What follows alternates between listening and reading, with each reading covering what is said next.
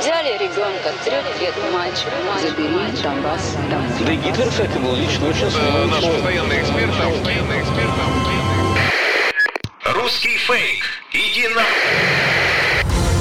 Розвінчуємо російські фейки, які прагнуть зламати наш дух. З експертом детектора медіа Вадимом Міським на українському радіо. Вітаю! З вами Вадим Міський, і ми знову починаємо розбиратися у ворожій брехні, розбирати її на атоми, різноманітні фейки, вкиди і відправляти їх у слід за російським кораблем. Для чого ми це робимо? Щоб не потрапити на вудочку пропагандистів, тому що очевидно війна відбувається не тільки за території, а і за наші з вами уми. Тому знати фейки в обличчя це бути озброєними в інформаційній війні.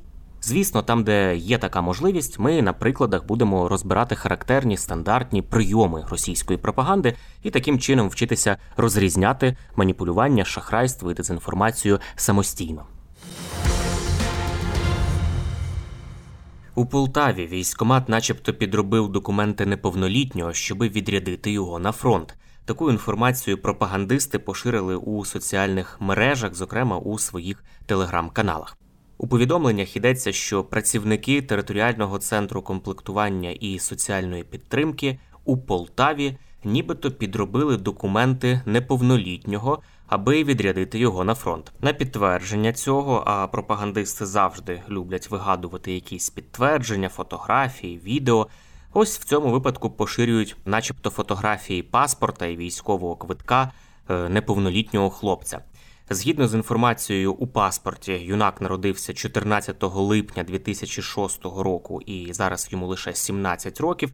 А от у військовому квитку він уже виявився на 4 роки старшим. У графі дата народження зазначено уже 2002 рік. Ця інформація є фейковою. Людини такої ніколи не було, і до українського війська її не призивали. На цей випадок звернули увагу фахівці фактчекерського проекту StopFake. Вони дослідили, що скановані копії паспорта і військового квитка відредагували за допомогою графічного редактора. Скориставшись пошуком зображень у Гуглі, аналітики StopFake зуміли знайти скан того самого військового квитка, який і був використаний для створення фейку. Це виявився документ чоловіка 92-го року народження.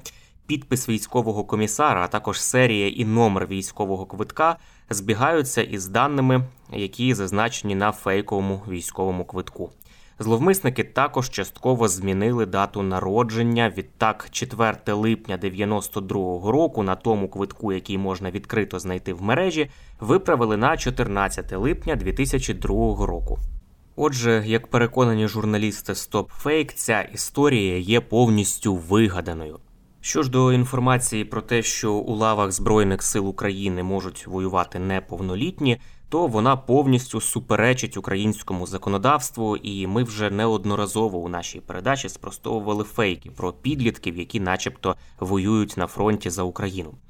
На сьогодні, згідно із законом України про мобілізаційну підготовку та мобілізацію, мобілізації підлягають усі громадяни України, які придатні до військової служби або перебувають у запасі, тобто резервісти, віком від 18 до 60 років. Юнак віком 17 років просто не може отримати військовий квиток. Відповідно до закону України про військовий обов'язок і військову службу, допризовники, яким у рік приписки виповнюється 17 років, мають звернутися до призовної дільниці для отримання посвідчення про приписку. А вже військовий квиток видають під час призову на військову службу, зарахування до військового навчального закладу, звільнення у запас чи зняття з військового обліку за станом здоров'я. Поширюючи такі фейки, пропагандисти укотре просувають меседж і про поголівну мобілізацію в Україні. Мовляв, воювати нікому, тож мобілізують уже і неповнолітніх. Нібито українська влада байдуже ставиться до українців, що аж не зважає на хитрощі та недбалість військоматів, які мобілізують усіх підряд, і навіть собак. Так, так, навіть собак. За версією пропагандистів, власники собак мали поставити їх на військовий облік із 1 лютого цього року. Це стосувалося, начебто, вівчарок, лабрадорів, боксерів, ротвейлерів та решти великих і сильних собак, як це намагалися подати пропагандисти. І в разі порушення цієї вимоги, нібито на власника собаки очікувало покарання. Ця інформація також виявилася фейковою. У законі про мобілізаційну підготовку і мобілізацію немає жодного слова про мобілізацію тварин. Одним із джерел фейку є телеграм-канал запорізького колаборанта Владіміра Рогова. Він у січні писав у своєму телеграм-каналі, що уже нібито і розносять такі собі собачі повістки. Також Рогов поширив фото оголошення, яке йому, начебто, надіслав хтось із півдня України. І Харківський антикорупційний центр, який займається перевіркою фактів, перевірив ці повідомлення. На фейкових листівках використали абревіатуру ВСУ, хоча українською ми знаємо, що це Збройні Сили України, ЗСУ. Також на листівках були зазначені, начебто, телефони національної поліції із південних областей України.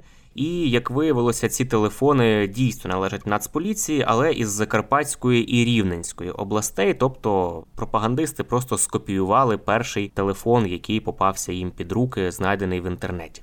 Цей фейк у січні ми вже також спростовували у нашій передачі. Новий фейк про українських військових. Російські пропагандисти цього разу вигадали, буцімто у лавах української армії воюють неповнолітні та ще й під дією наркотиків. Брехню про 14-річних дітей, які воюють в армії, розповідав кореспондентам пропагандистського видання Ура.ру чоловік із заблюреним обличчям і штучно зміненим голосом, підписаний як боєць спецназу головного розвідувального управління Росії. Його розповідь пропагандисти проілюстрували відеороликом, де нібито зафіксовано тих самих підлітків, які воюють за Україну. Однак на цьому відеодоказі зовсім не підлітки, а повнолітні солдати, які перебувають на службі у Збройних силах України. Відео, яке пропагандисти використали для того, аби проілюструвати свій фейковий сюжет, належить військовій парамедикині із позивним Чайка, яке вона виклала на сторінці у TikTok ще у жовтні цього року. Тобто, аби проілюструвати свою брехню, пропагандисти вкрали відео української парамедикині, яка саме зараз рятує життя військових на фронті. Журналісти вікон для марафону Єдині новини розшукали дівчину, яку пропагандисти намагалися видати за, начебто, неповнолітнього хлопця, і дізналися, скільки ж їй років насправді. Ось її пряма мова. Точно не вживаю наркотики. Це на службі заборонено. Насправді мені 23 роки, не 14. Перш ніж піти на фронт, чайка встигла здобути дві вищих освіти. За першою вона тренерка із плавання, а за другою філологиня німецької мови. Не були курси парамедика, і я собі вирішила, а чому ні? Е, руки на фронті, ну лишні руки на фронті просто не бувають. Інформація про те, що у лавах збройних сил України можуть воювати неповнолітні, суперечить насправді українському законодавству. Наразі, згідно із законом України про військовий обов'язок та військову службу, Стаття 15. на строкову військову службу призиваються придатні для цього за станом здоров'я громадяни України чоловічої статі, яким до дня відправлення у військові частини виповнилося 18 років, та старші особи, які не досягли 27-річного віку і не мають права на звільнення чи відстрочку від призову на строкову військову службу. Кінець цитати. Це вже далеко не перший випадок, коли російська пропаганда поширює чутки про дітей на фронті, намагаючись створити враження, що в українській армії присутній якийсь кадровий голод. В українську лють росіянам повірити просто не сила, каже фактчекерка проекту StopFake Оксана Полулях. Тому пояснює і народився фейк про малолітніх наркоманів. Російська пропаганда хотіла пояснити, чому українці не здаються масово в полон, і чому наші військові готові ціною власного життя захищати Україну. Ця історія про бойові наркотики, мабуть, пік її був якраз під час оборони Маріуполя. Інформаційний супровід агресії він таким важливим елементом реальної війни, і російській пропаганді постійно потрібно Україну показувати таким чином українську владу, нібито як вона втратила це людське обличчя. Це були слова фактчекерки проекту StopFake Оксани Полулях для вікон та марафону Єдині новини. Раніше у нашій передачі ми вже розбирали схожі фейки про призов студентів, школярів, яких хочуть поставити під рушницю, інші фейки про малолітніх дітей на фронті, і спростовували їх. Це були головні фейки на сьогодні. Насамкінець нагадую, що не варто довіряти різного роду чуткам і пліткам. Усі напівсекретні панічні повідомлення, джерело яких неможливо точно встановити, мають у нас одразу вмикати червоне світло в голові, що таку інформацію потрібно перевірити. Як правило, за такими неконкретними джерелами та емоційним панічним викладом ховаються інформаційно-психологічні операції ворога, який прагне нас деморалізувати. Довіряти ми можемо офіційним повідомленням української влади та новинам авторитетних медіа, наприклад, суспільному мовленню. Ну і не забуваємо, що від нашої з вами поміркованості і зваженості при поширенні різного роду інформації, а ми це робимо щодня у розмовах із друзями чи в соцмережах. Зрештою, залежить успіх всієї країни в інформаційній війні.